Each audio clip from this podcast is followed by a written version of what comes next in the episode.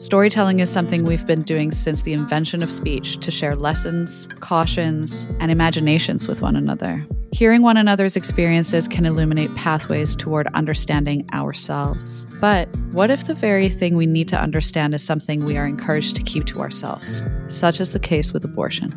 My name is Julia Santana Parrilla. I have had two medical abortions, and I am the creator of So I Had an Abortion, in 2021, I began offering free online storytelling workshops. My aim was to provide spaces for people to access, express, and share their stories like never before. Using a variety of creative approaches to storytelling, workshops center self compassion, self acceptance, and self love.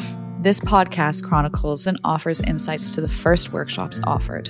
In the next 30 minutes, we will hear some of the key takeaways from the series. It is my hope that these insights will open minds, support self affirmation, and promote healing.